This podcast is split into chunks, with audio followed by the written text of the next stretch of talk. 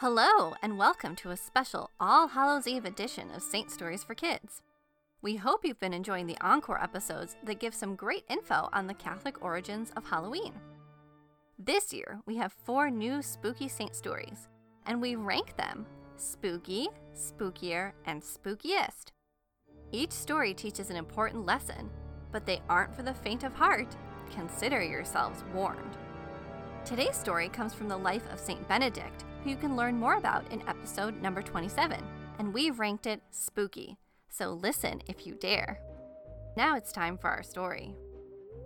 Men and women from all over Italy went to visit St. Benedict at his monastery, Monte Cassino.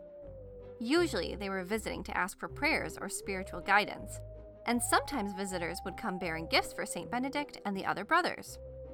Now, there was a man in the town that had asked St. Benedict to pray for his intentions, and being very grateful when they were answered, decided to send his new young servant up to the monastery to deliver two flagons of fine wine. My dear boy, he said, the very holy brother Benedict has definitely been praying for me as he promised he would. To show my gratitude, I'd like to send him these two fine bottles of wine. Please take them to Monte Cassino in the morning. It's quite a walk, so be sure to leave early. The young servant was not excited to be given this task. The monastery was located on a hill, halfway to the next city. This was going to take him all day. But he needed the job and couldn't argue with his master. Early the next morning, before the sun had even come up, he began his journey with the two bottles of wine. As he walked along the path, he grumbled and grumbled and grumbled to himself, wallowing in self pity and complaining. Now the devil noticed all this grumbling and decided to take advantage. He whispered a wicked thought into the servant's ear, so sneakily that the boy didn't even pause to wonder where the idea had come from.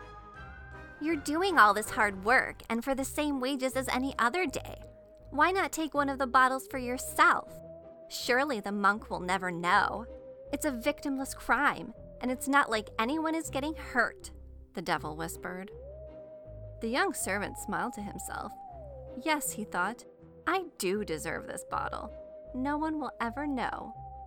And now, fully committed to going through with the crime, he hid the bottle beneath a tree in the woods just off the path. The young man was quite pleased with himself and spent the rest of the journey imagining how delicious that stolen wine was going to taste. Upon reaching Monte Cassino, he presented himself at the door and, stating his business, told the doorkeeper he had a gift for St. Benedict. The doorkeeper smiled and led him inside to deliver it. The young man put on a wonderful act, and most people would have never suspected his dishonesty.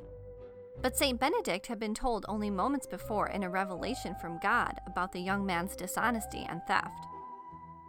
Thank you, Benedict said, genuinely grateful. Please tell your master how grateful I am for this generous gift.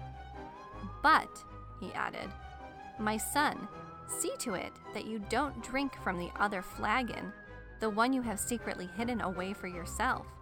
Rather, inspect it most cautiously to see what evil lurks therein. The young man turned bright red with shock and embarrassment. He had no idea how to react to being told so directly about his crime. How could the monk know what he had done earlier on the road? Unsure of what to say, he nodded politely and quickly left the monastery. He rushed down the path to leave that place, deeply unsettled by Benedict's revelation. It wasn't long before he found himself in the same woods where he had left the stolen flagon of wine. The sun had begun to set, and the unfamiliar shadows of the woods sent a chill down his spine. The young man was no longer so proud of himself, nor was he grumbling. Instead, he was seriously contemplating his earlier bad behavior. As he approached the tree where he had hidden the wine, an owl hooted, making the youth jump. He considered just running home without the wine, but his curiosity got the best of him. The bottle lay just where he left it. He carefully and cautiously lifted it to the last rays of light that filtered through the trees. What he saw made his blood run cold.